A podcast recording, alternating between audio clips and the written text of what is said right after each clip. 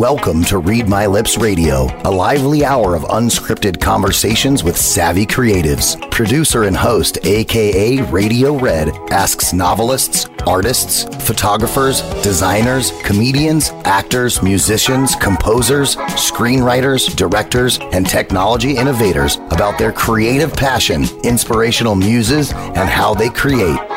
Ooh, how those lips can talk. Now, here's AKA Radio Red. welcome, welcome, welcome. I think it's the month of May. I'm not sure how we got here, but it is May. We are approaching the almost the halfway mark of 2021. Last year we didn't think we'd get here and here we are. This is Read My Lips Radio. Cool conversations with creatives. I'm AK Radio Red. I have two wonderful guests with me. We're streaming live on Facebook. Ladies, I'm just going to say Susan and I to wave hello to Facebook. Ladies, there we go. You've gotten the official wave there, mm-hmm. Facebook. We're going to be talking about creativity today. I'm going to duck down and let you see this is cool conversations with creatives. And these ladies have very academic topics today. They're not musicians. I don't know if they are. They're not artists. They're not painters. They're not dancers. They're not film producers but they have proven to me when I met them at Steve Harrison's national virtual national publicity summit a couple months ago, proved to me that they have a creative approach to what it is they do, to what the message is they want to share with the world. So let me quickly introduce them and then we'll do some housekeeping. Oh, by the way, we can't do it yet. Sorry, out of order. Ladies, Susan and Ida waved and say hello to LLL. I'm going to count to one, two, three. We're going to say hello, LLL. One, two, three. Hello. Hello. L L L. Now, now we're ready. That's lovely, lanky Laura Legs, our most loyal listener, and Ida and Susan. We're taking up a fictitious GoFundMe because I have to get her to move to London because she's in Whitestone, New York, and it doesn't start with an L; it's a W. There we go. Okay, LLL, we love you. There we go. So let's go to who my special guests are. First up, I'm going to introduce you to Ida Byrd Hill. She hyphenates her last name. You can see on the screen it's B Y R D H I L L. She's the CEO of a company called Automation Workz, W O R K Z.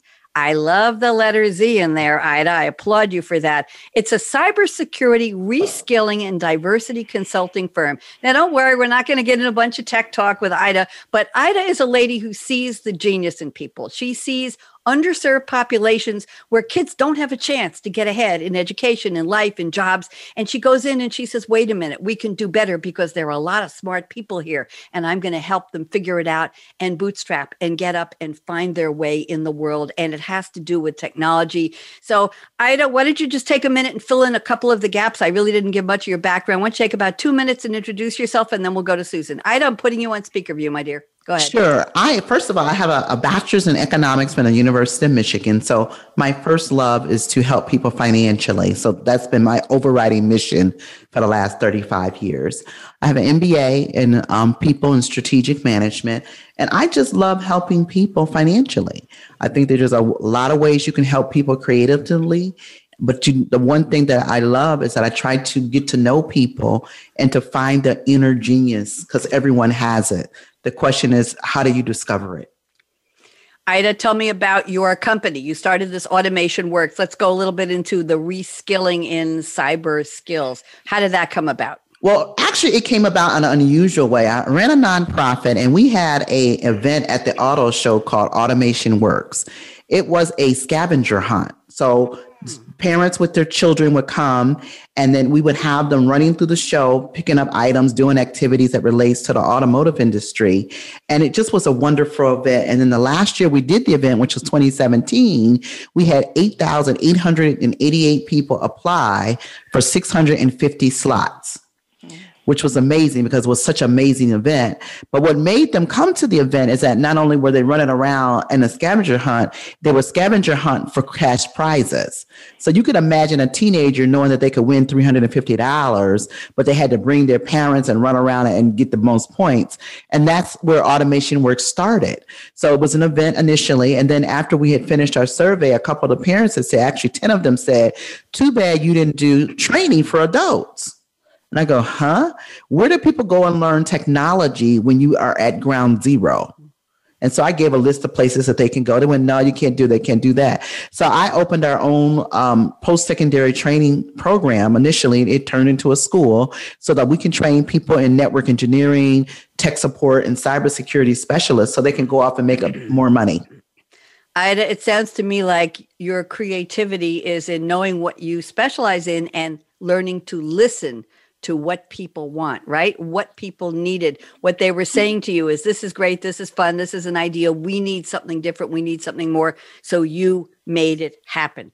Exactly. That, that's your and I applaud you for that. And now, interestingly enough, ladies, I don't pick guests with the same or similar topics, but you both are involved in finance. And Susan Zimmerman, I'm going to introduce you briefly and ask you the same thing. Susan is called the fiscal therapist, fiscal as in money, money, money, money. She's, listen to this, listen to this lady's pedigree. She's a licensed marriage and family therapist. She's a chartered financial consultant. She's a founding partner of Mindful Asset Planning. She's the author of Mindful Money for Wealth and Well-Being. And she has a, a concept of money psychology. I haven't heard of that or I haven't heard of it in a long, long time. Susan Zimmerman, welcome to Read My Lips. I'm going to put you on speaker view and would you please fill in the details on your bio? Go ahead, Susan, and welcome. Well, thank you, Red. It's it's a pleasure to be here, and I appreciate being on your program. My history began as a financial planner, and a, a mental health clinic started referring couples to me who were fighting about money.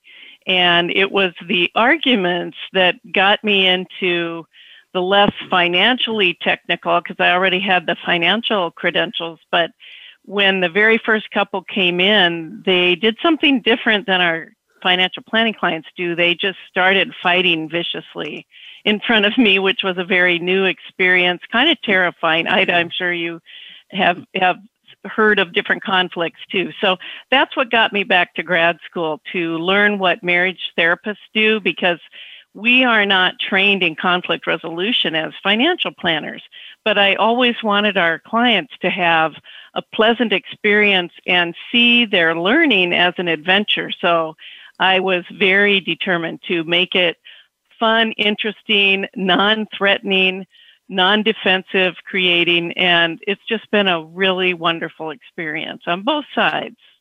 So I appreciate it. Very interesting. Money psychology. I have heard that money is one of the is it the top three issues that break relationships up?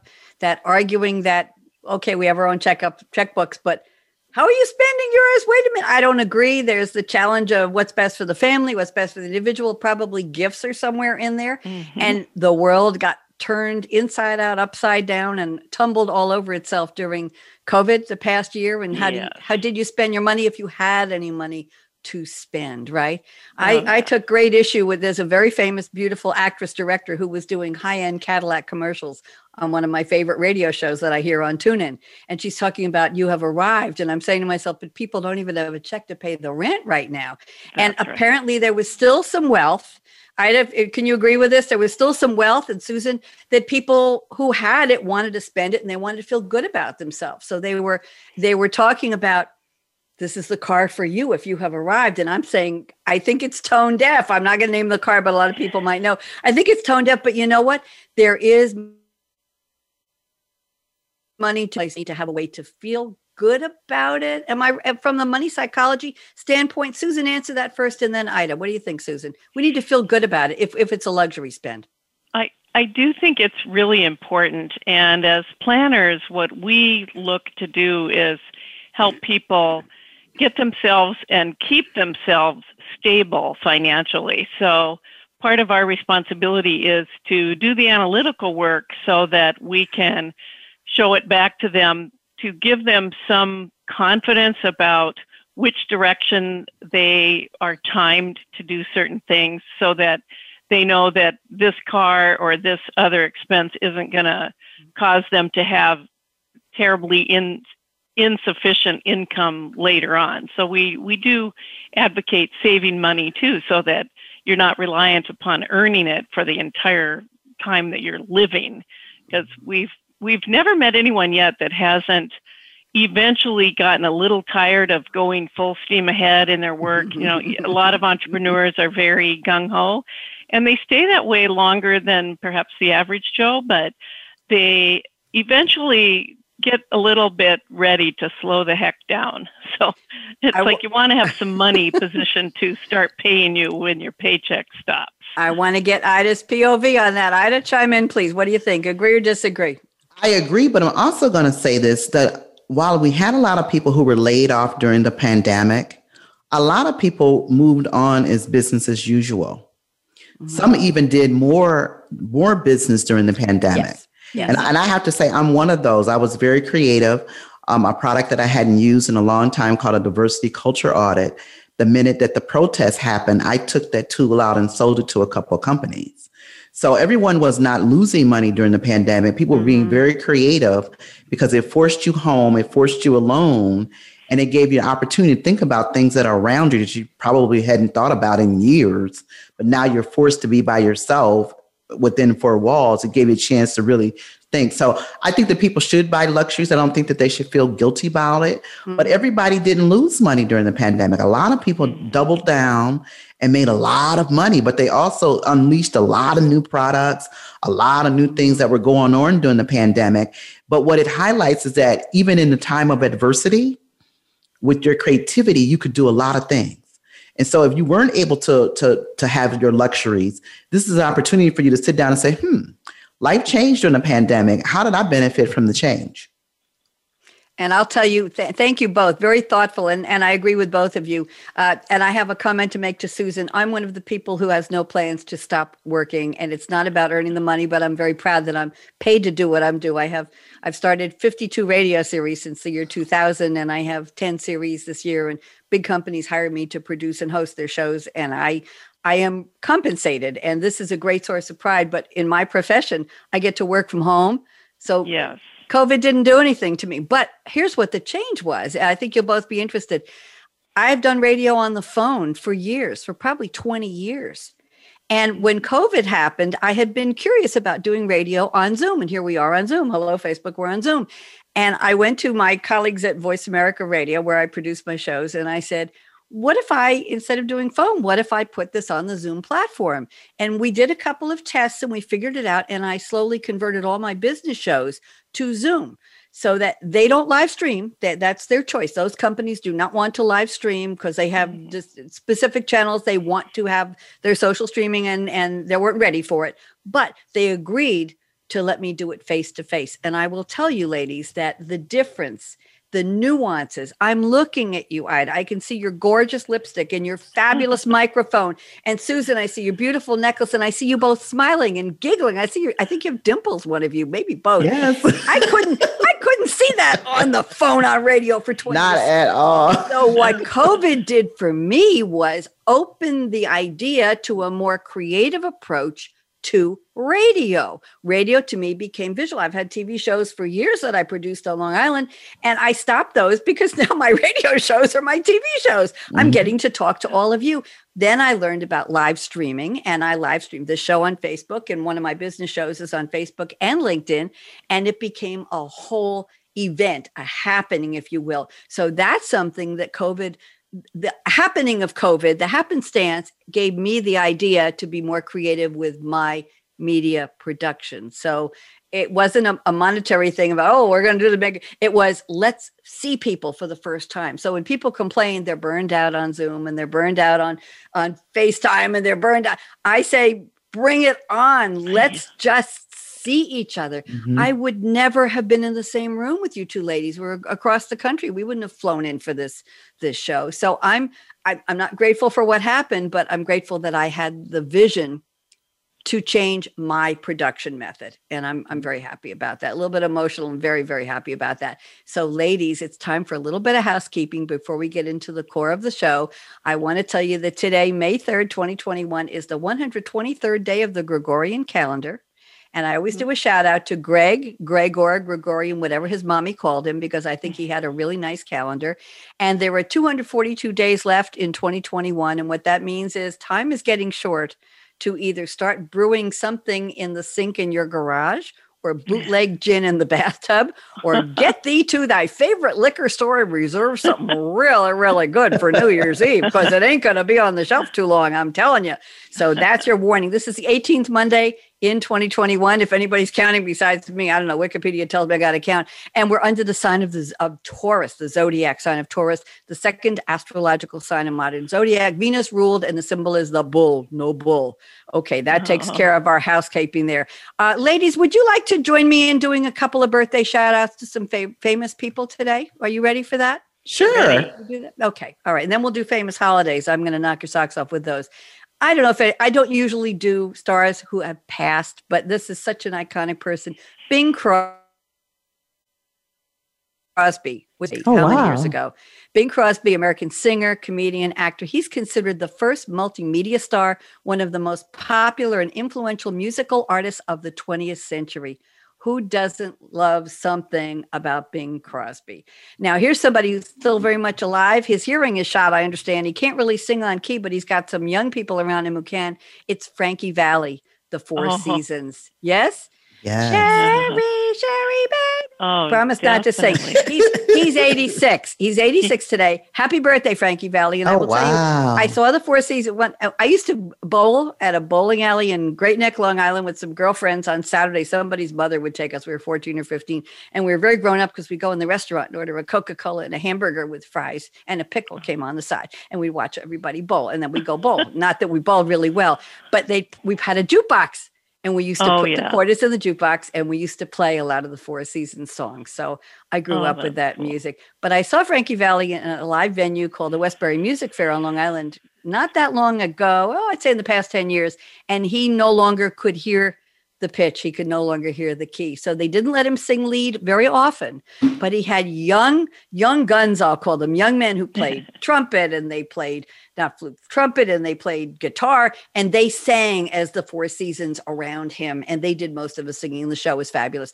Okay, here's another one, an iconic, no longer with us, but how can we not wish happy birthday, belated in every sense, to James Brown? James Brown was born today in 1933. Talk about a showman, a stageman, somebody who Mhm. could light up the world with that spirit. He was he was just out there. Doug Henning, the comedian. I didn't know he passed away 20 years ago. I thought he was still around. Doug Henning, the Canadian magician, born today in 47. Here's somebody who's very much alive. Christopher Cross, singer songwriter. Remember Arthur's theme from the Liza Minnelli movie? Yes. And Mhm. sailing, yes.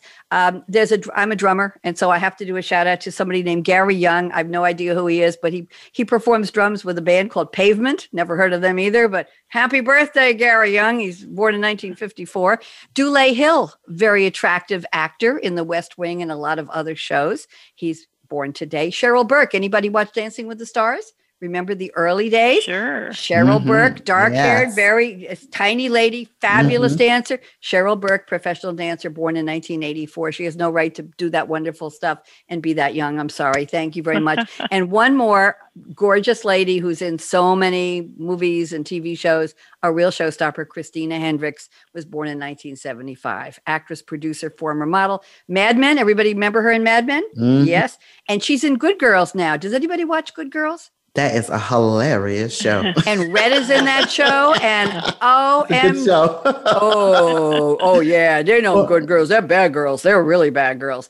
Oh yeah, that that's quite a show. So that's it for our birthdays. Let me just launch right into the national holidays. I have a special calendar with national holidays. I promise most of you have never heard of, and we're going to see if the two of you ah. celebrate these or if you want to. Today, Monday, May third, is National Ooh Paranormal Day. I do you believe in the paranormal? What do you think?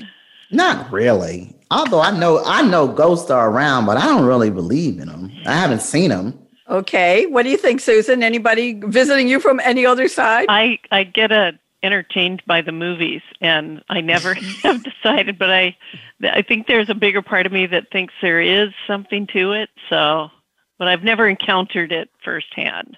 Put it that way. Well, I don't know if I believe in the paranormal. Sometimes I feel that there might be some spirits in my house. I don't get visitors. I have been visited by people who passed. They have actually Mm. Come to visit me when I was driving in a car or in a meeting. Somebody sat down in a chair in a meeting with some colleagues, and, and the person who used to work for that company who passed away came and sat down in the fourth chair in the meeting, I swear. And Hmm. I was shaken to the core. And when it was over, I said, did, did you all see Shelley sitting there? And they said, Oh, we didn't see him today, but he came to his own funeral and he was tapping on his friend Steve's shoulder and telling him what to say in the eulogy because Steve didn't have a clue. And Shelley was saying, Yeah, just tell them the big guy upstairs, he needed me a little sooner rather than later. And, and so Steve gave the eulogy based on what Shelley Belly. Uh, anyway. Oh it- my God. Yeah. That's funny.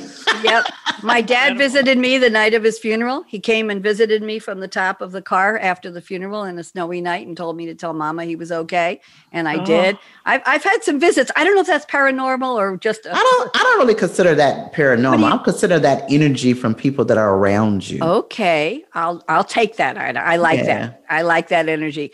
Tomorrow, oh, this is interesting. Tuesday, May fourth is National Teacher Day.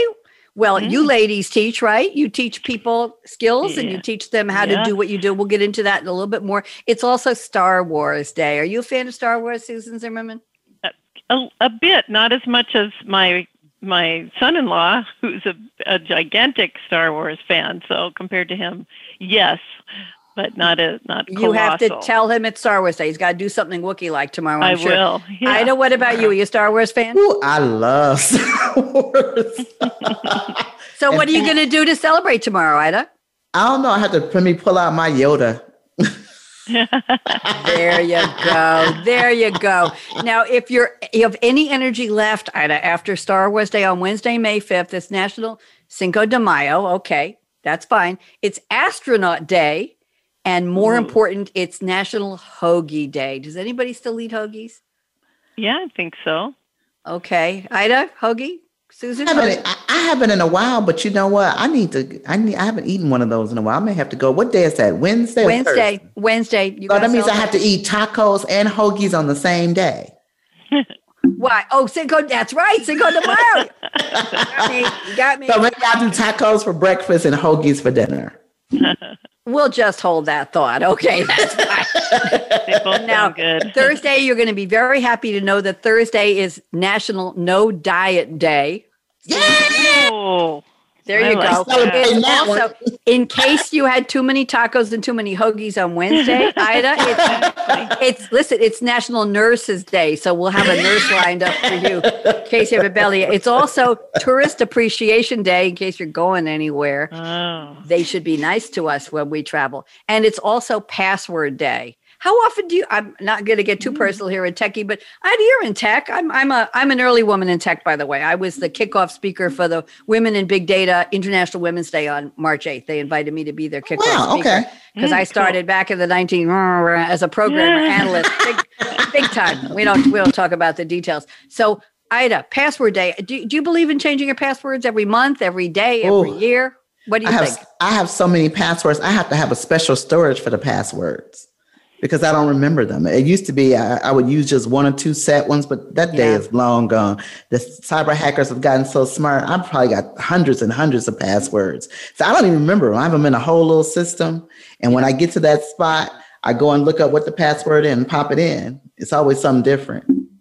Okay, and that's is that is that considered like a master locker for password? Do you use one of those devices? Yeah, I use I actually use LastPass. They didn't pay me for advertising, but maybe they should have. But uh but I use them because I just can't remember. And you just everything now needs a password. And you have to Yeah. you have to protect yourself because you'll get hacked at any given moment.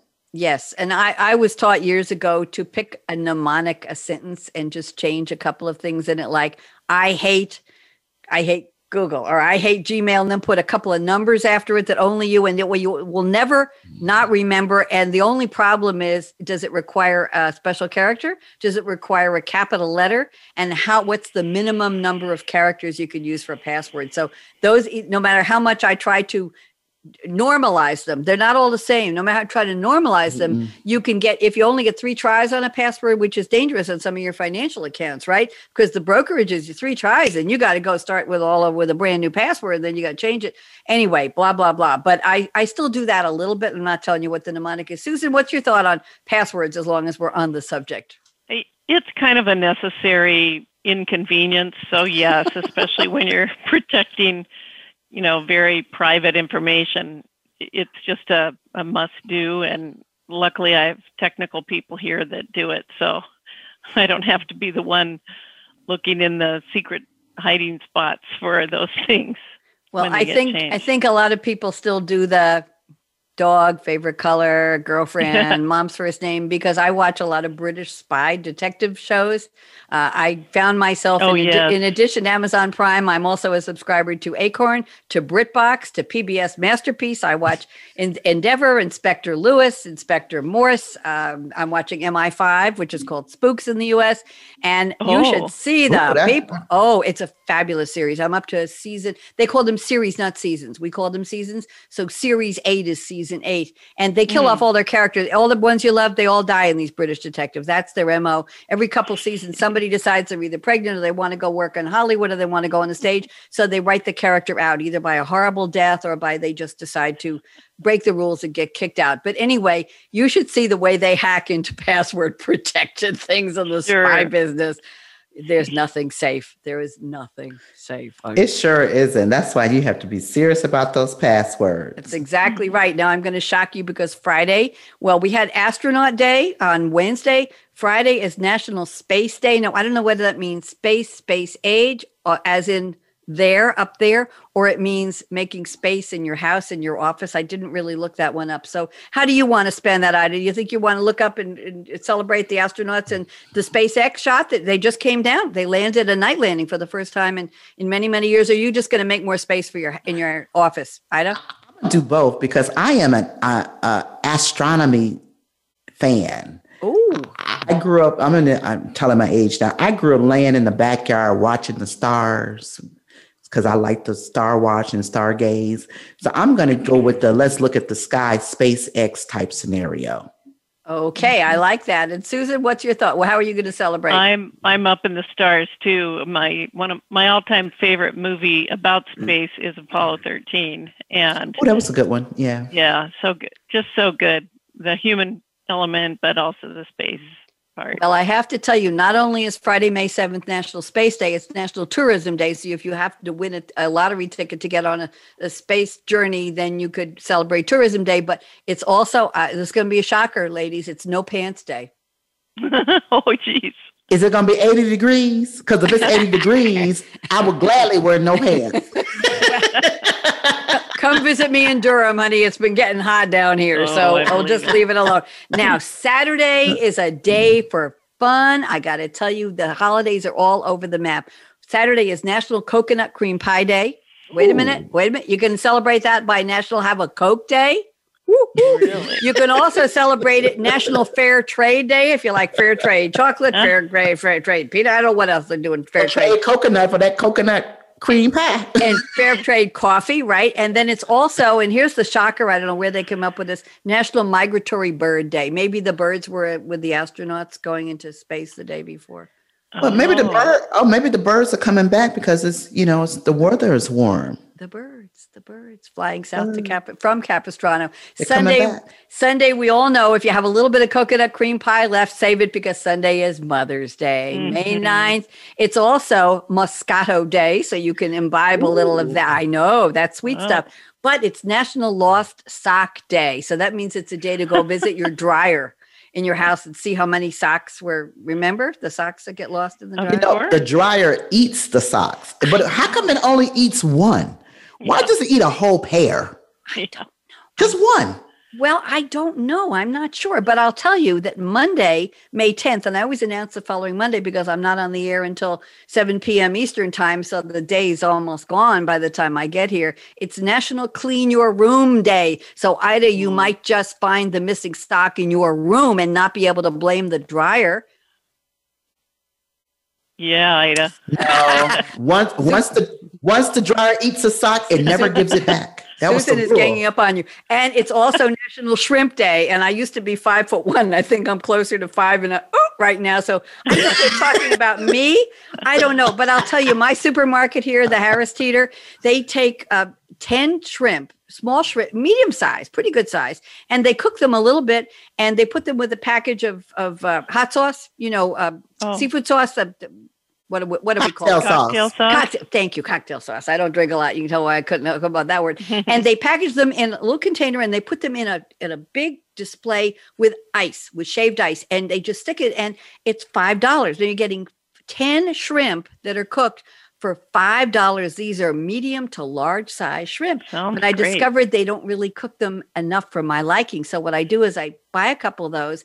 I open the packages and I grill the shrimp and maybe a little olive oil or mm. a little even a little barbecue sauce or a little bit of or whatever until they're cooked just the way I like them. And I buy two packages for 10 bucks. I got 20 shrimp.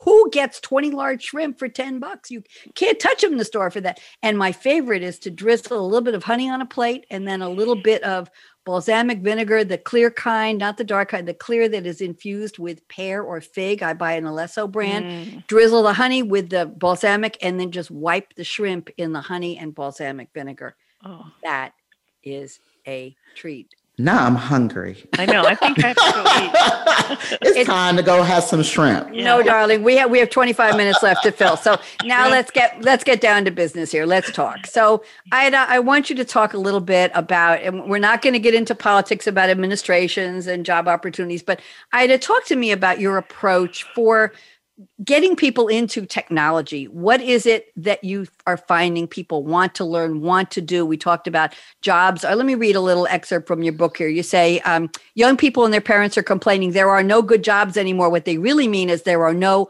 lower skilled factory jobs that pay wages equivalent to an engineer's salary that they can secure straight out of high school. They are correct, Ida says. Today's high wage earners require post secondary training in iSTEAM. I've never heard of that. Here's iSTEAM invention, science, technology, engineering, artistic design, and mathematics.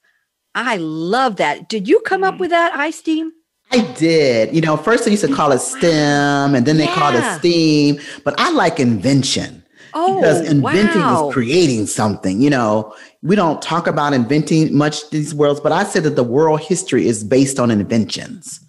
You know, the, when fire was discovered, we remember that. When the wheel was discovered, we remember that. When the car was created, we remember that. We may not remember the years, but we kind of know the timeline when inventions happen. That's just the, the story of our life around the world. So how do you apply this iSTEAM concept when you're talking to and, and you're educating not only kids, teenagers, young adults, but their parents as well, th- that multi-generation approach to upskilling and reskilling, Ida. How do you say to them? Do you say to somebody, well, where do you fit on the iStream? iSteam, is it a spectrum? Is it a is it a, a linear thing? Is it well, are you are you interested in science? Are you interested in technology? Are you artistic? How do you find out where somebody fits and then what do you what do you do with them or how do you help them? Well, first of all, what I've discovered is most people are creative.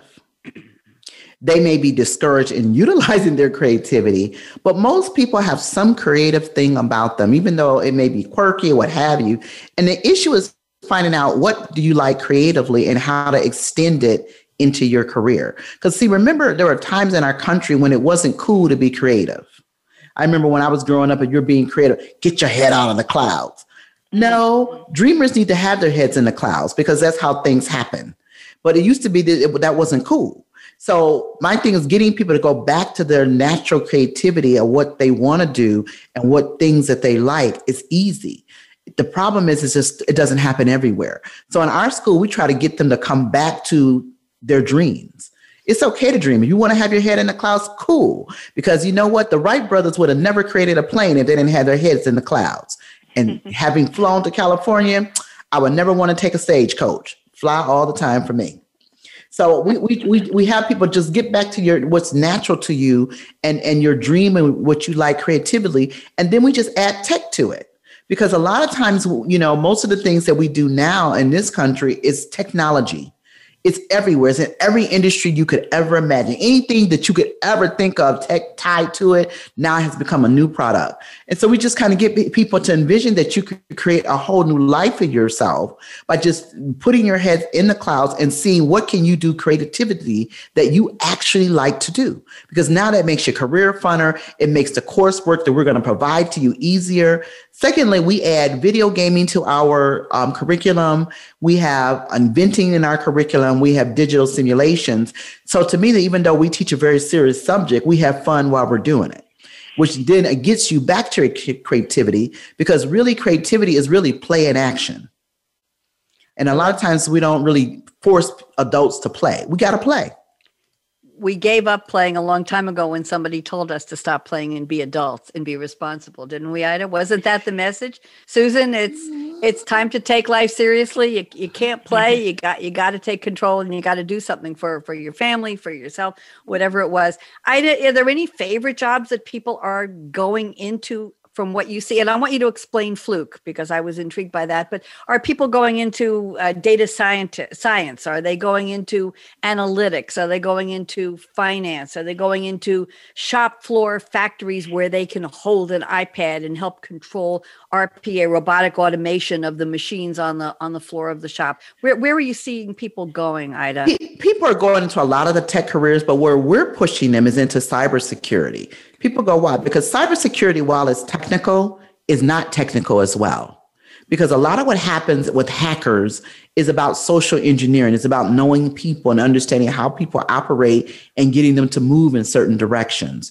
And so it accommodates people in a lot of different previous careers. So you can have non-techies who are going into cybersecurity. You have people who are criminal justice. You have people in finance. You have people in all type of industries that eventually gravitate to that area because it's such a diverse area.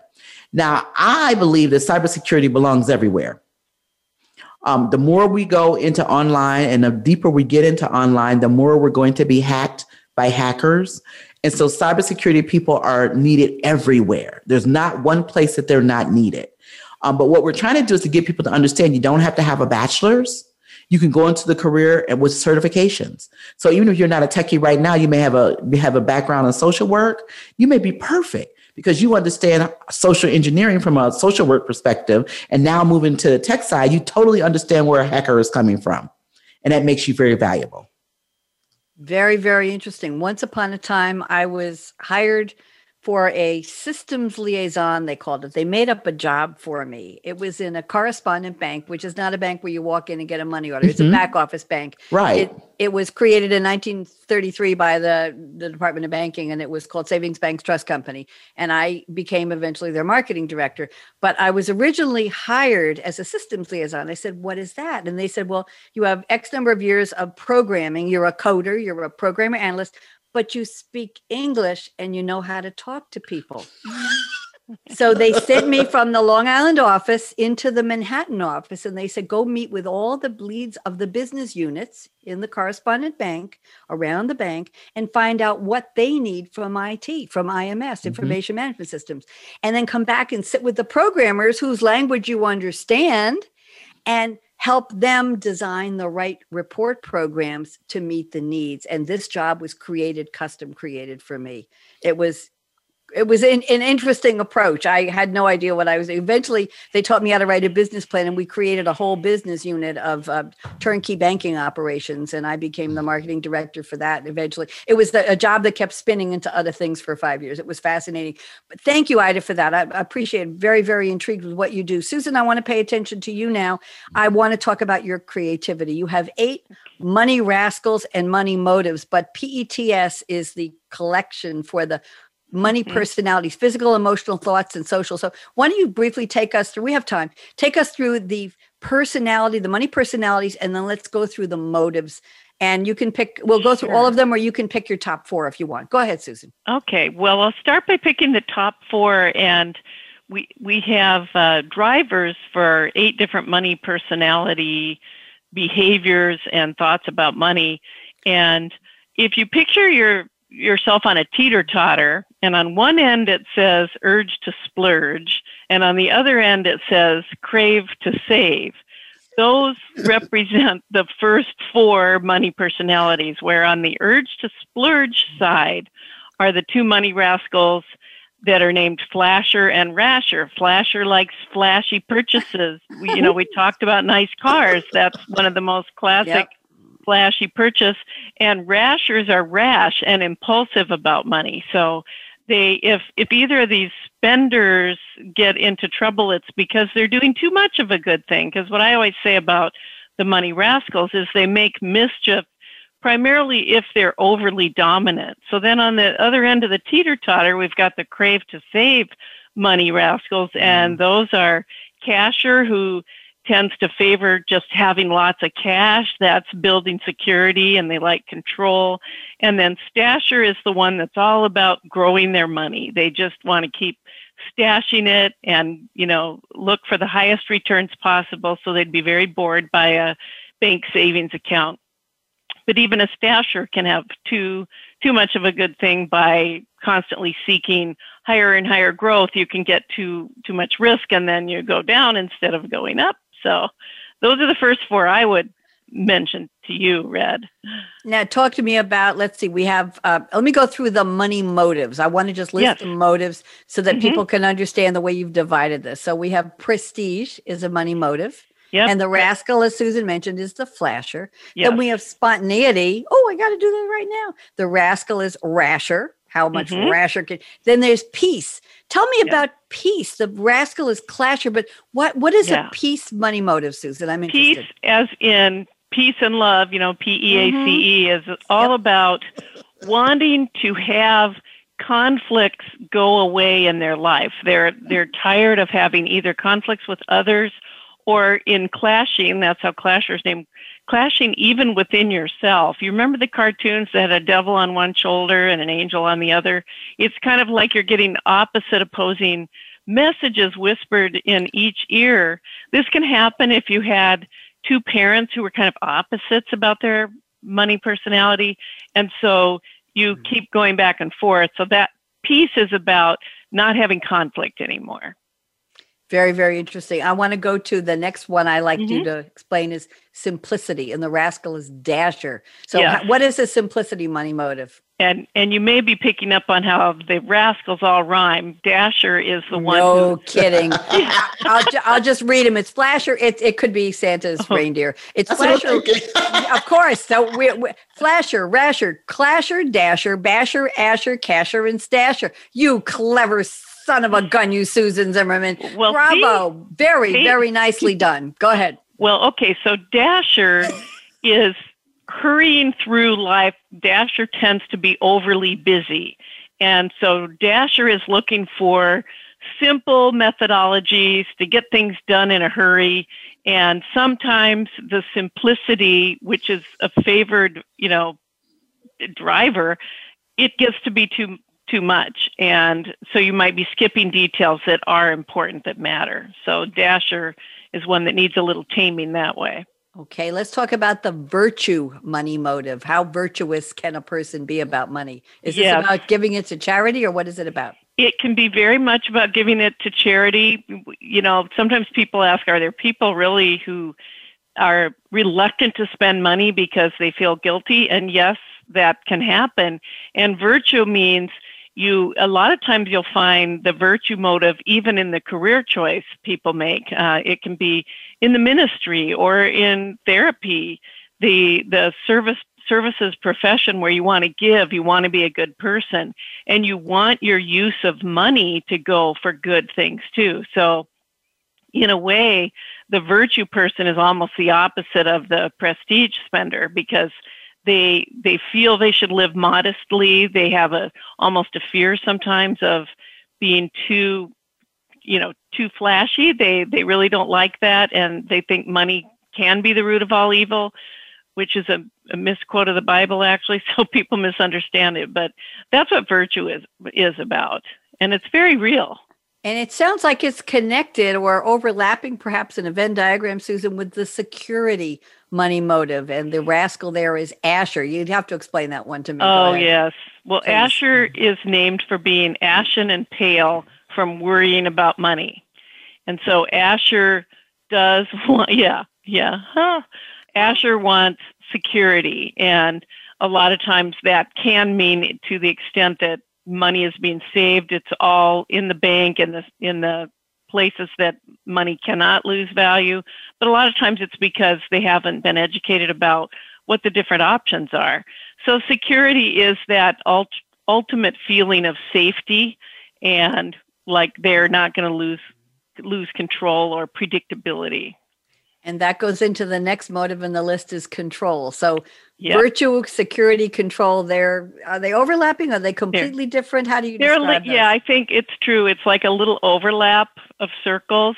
where when you get into the Casher rascal, Casher is more paying close, close attention to money. So it's really about some rigidity in a way and wanting extreme control. The, the overlap is Casher may tend to be more conservative in how they want their money saved, but they, they, they also are very formidable in how they organize it. So they're ultra organized and they know where every red penny is of their money too. So those are the cashers. They know their cash, man. I'm wondering if control is the issue in a lot of marriages. And I'll give you an example. I'm a fan of the the it's a sitcom, but it's really a little deeper than that. Young Sheldon, which is a spinoff oh, yeah. from The Big Bang oh. Theory. Oh. It's very well done. It is. And in this scene, uh, the the mother goes to, and by the way, she played it's uh, Zoe Perry, the actress. She played a very evil person on the TV series Scandal. She played a vicious, evil. Where in the hell did she oh. come from, and how many people is she going to do in it? It's odd to see her being a countrified mother living in Tennessee on Young Sheldon. I, I had to make that switch. Of was that really the woman who came in and threatened the hell out of everybody? everybody and nobody knew what she was going to poison next or kill next. Yeah. Anyway, so she she goes to the hairdresser who's played by uh, Reba McEntire, who's a hairdresser. Oh my town. goodness! And she said, "Oh, I need to change. I need to change." And she ends up analyzing her watch. She said, "You need to do something for yourself. You don't just need to get a new hairdo." So she goes home and she says, "Well, what do I want to do? What do I want to?" I like to sew. I want to sew clothes for my daughter Missy and for myself. So she goes out and buys fabric and all kinds of things. She buys it, so uh, gets out her own sewing machine. So George, her husband, comes home and he says, "Mary, what's all that in the bag?" And she says, "Well, I decide, George, that I need to do something for myself. I want to sew again. I used to love to sew." And he said, "What's in the bag, Mary?" And she says, Well, there's fabric and there's fittings and there's oh, zippers and buttons and thread. He says, What's in the bag, Mary? He says, How did the, much did this bag cost? And she said, $100. And he says, Mary, how could you? We don't have that kind of money. And oh. you can just see. And she said, Well, I want to do something for, I hope I'm doing the scene right. I want to do something for myself. And it was just, you, you just felt it going right through you because mm-hmm. on, on your schema, Susan, you could see the spontaneity. She did it on the spur of the moment. She wanted to keep peace in her own mind because she didn't have anything that was really herself. She didn't know her hairdo. She needed something to do. The virtue was, I'm going to make clothes for my family and we won't have to buy them in the store. The security is, now that I remember how to sew clothes, we'll always have clothes. The control is, I'll spend the money, but I'll make it pay off. The growth growth, and we didn't get to the growth. That's a perfect. That's a segue for you to explain perfect. the ACE one. Thank you. Go ahead. That's that's a great story. That's a great example. I loved how you ran through them all. And Thank so the you. final one is the growth investor mm-hmm. for Stasher. So in her in her example, then once she starts earning the money or saving the money from that, she can stash it and build their net worth and their yeah security. Very interesting. I'm glad you like. I, I do tell my guests I do read your books before we come on the air. I, I do take a look. That's I don't want yeah. a Q and A. I just want to take Fabulous. a look and and get what I want to get out of it. So thank you mm-hmm. for that. Ida, any comments do you have on Susan's method? I know you're a financial advisor as well, but I think you two have different approaches or or different investments in the way you approach that for your clients. Ida, any comments back to Susan? I like the way that she made it fun because the most difficult thing about money psychology is people can't see themselves. mm-hmm. Yeah. they can see everybody else and what's going right or wrong, but they can never see what's going wrong in their own lives. So when you make it fun, it makes it easier for them to, to be able to apply psychology to themselves. Because I am Ida. Because I am truly a stasher. yeah, yeah. well, lady, and I like peace. I have to tell you, I marched into Kohl's, masked on here in Durham and Brier Creek. I marched into Kohl's and I was determined to change up the towels of my master bathroom. They're all white and gray. And I said, the hell with that. I need to perk this place up. And right. I went in, I was determined I was going to get one bright yellow towel and one bright blue towel and one green towel and one hot pink towel and just make the bathroom look like a rainbow. And and instead, I found these the biggest towels I've ever seen. They're almost six feet long. I'm I'm five and up, you know. And I didn't even look at the price. They're red, the most gorgeous, not a ruby red, almost a, a American Beauty rose red. The most wow. beautiful towels. There were only three of them on the on the shelf. There were no hand towels to go with them. There were no face cloths to go with them. And somebody else must have liked them too. There were three. I bought two and I said, Oh, what the hell? You don't want anybody to get that one. You want to get it. Get what the third one. well, get the third one. And then I found a little bath mat to go on the floor next to it. And I came mm-hmm. to the mm-hmm. counter. The woman said, Well, do you have a card with us at Kohl's? And I said, No. She Said, oh, well, I'm going to give you the family and friends discount. Woo! And here, why don't you sign up for this and sign up for that? And I put him a little, they didn't even want to know my income, my age, anything, just a little bit. I don't think they yeah. asked for Social Security. If they want to give me a, a, a Kohl's credit card or something, whatever she was doing, I said, Sure. By the time I was done, I, I got home and I looked at the towels. I put them in the wash. You're not supposed to use them fresh out of the shelf. And I took a look at the tags. The bath towels were $22 a piece. Never in my life have I paid. I don't know about you ladies, but I don't pay that for towels. And mm. the little rug, which was very tiny, was 25 bucks. And I oh, said yeah. to myself, did I really spend almost $90 on three towels and a rug? And I went back to the receipt. She everything was on half price sale. She gave me a discount for family and friends on top of that. Yep. I got out of there for 52 bucks. You owe yeah. her a thank you, a shout out on this show. What's her name? I, I, well, I got to tell you, they just sent me a, a, a customer review thing, a survey, and. I wrote, they said, How do you rate the store? And I said, one, one notch under excellence. And they said, Why did you give it this rating? And I said, Because you didn't have more of the red towels. I wanted to buy more. Your inventory's too low. But I said, oh. I love I love the discount. I love the the cashier. She was friendly. She was efficient. She gave me the opportunity. She gave me this. She gave me that. And I said, yeah. Can't beat the prices. I'm a Kohl's customer now. And it was mm-hmm. I was mm-hmm. so happy to give them. I, I did give her the fee. I don't know her name, but they probably figured it out.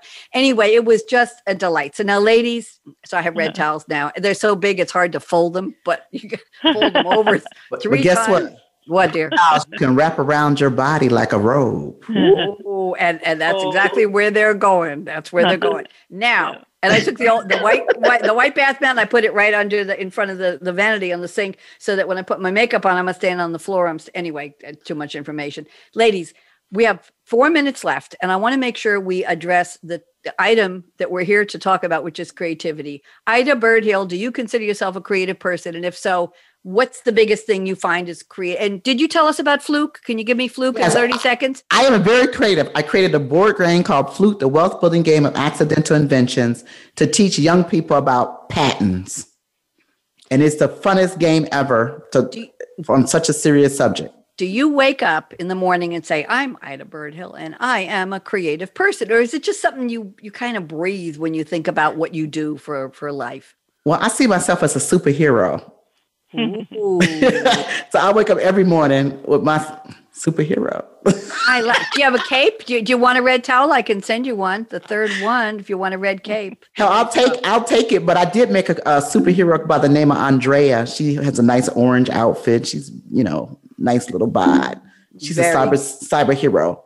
I like that. I like that a lot. Susan, do you wake up in the morning and say, "Look at me, I'm a creative person. I'm creative because or I'm creative how?" What's your what's your take on creativity? Is it taught? Is it earned? Is it learned?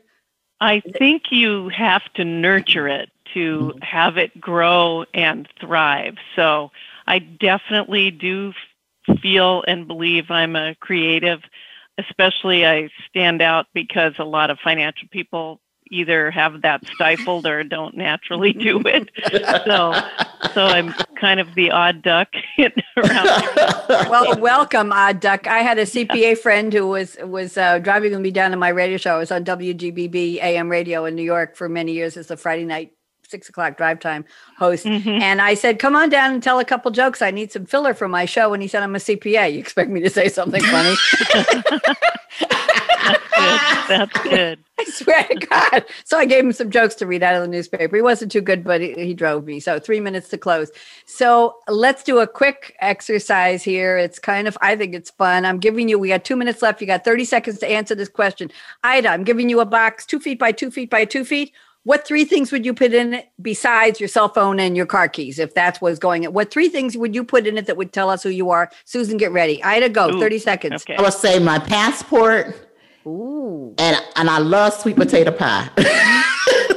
wow. Would you put any people in it? You could still put a people in it. People put their husbands or wives in that box. What say my children. They are my crowning glory. Okay. We got children. We got sweet potato pie and a passport. Susan, what would be in the box for you? Oh my gosh. That's I would, I think I would put my book in it, the one that's not, not the one we talked about today, but Rays of Hope, because it's all about being able to adapt to change. And I need those reminders myself.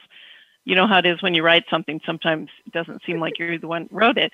And I would put my stuffed animal, this is Yertle the turtle. I would have Oh. nice, squishy little guy. Yeah. And then we have nine wonderful little grandchildren. So oh, I would oh. put my husband in there and, and the whole That's a- family. We've got a that's a- magic 19. That's a full box. That's a wonderful family. Ladies, I want you to say thank you to Josh, my engineer. One, two, three. Thank you, Thank- Josh. Thank you, Josh. Josh. the one name wonder. He never told me his last name, and we're just fine with that. And I'm red, Uh-huh. and that's good. Ladies, I have a couple of short messages at the end here. Listen up. These are words to live by. I used to use them on my radio show in 2014, and I found them in my notes recently. So here we go. Life is short. Break the rules. Forgive quickly. Kiss slowly. That's the only way. Love truly. Laugh uncontrollably. and never regret anything that made you smile. And one more message. Here we go. This is for both of you. Work like you don't need the money, even if you do, right, Ida? Have a good time with it, Susan. Have a good time. Yes. Work like dance like no one's watching. I used to teach disco and ballroom, and believe me, people watched. Sing like Yeah. nobody's listening, and I only sang one song on the show today, and it wasn't too bad. Love like you've never been hurt, because damn, we all have. So get over it, sister and brother. Just move on. Money talks, chocolate sings, and last but not least, and I stole this line from a radio host I heard years ago. Thank you for turning me on. Bye bye, ladies. Wave and stick around. We're gonna take pictures. Bye. Bye bye. Bye from Red so and much. guests. Bye bye. Thanks again for tuning in to Read My Lips Radio presented by the Voice America Variety Channel. Tweet your questions and comments to at Radio Red 777. Join host aka Radio Red again next Monday at 4 p.m. Pacific Time, 7 p.m. Eastern on the Voice America Empowerment Channel.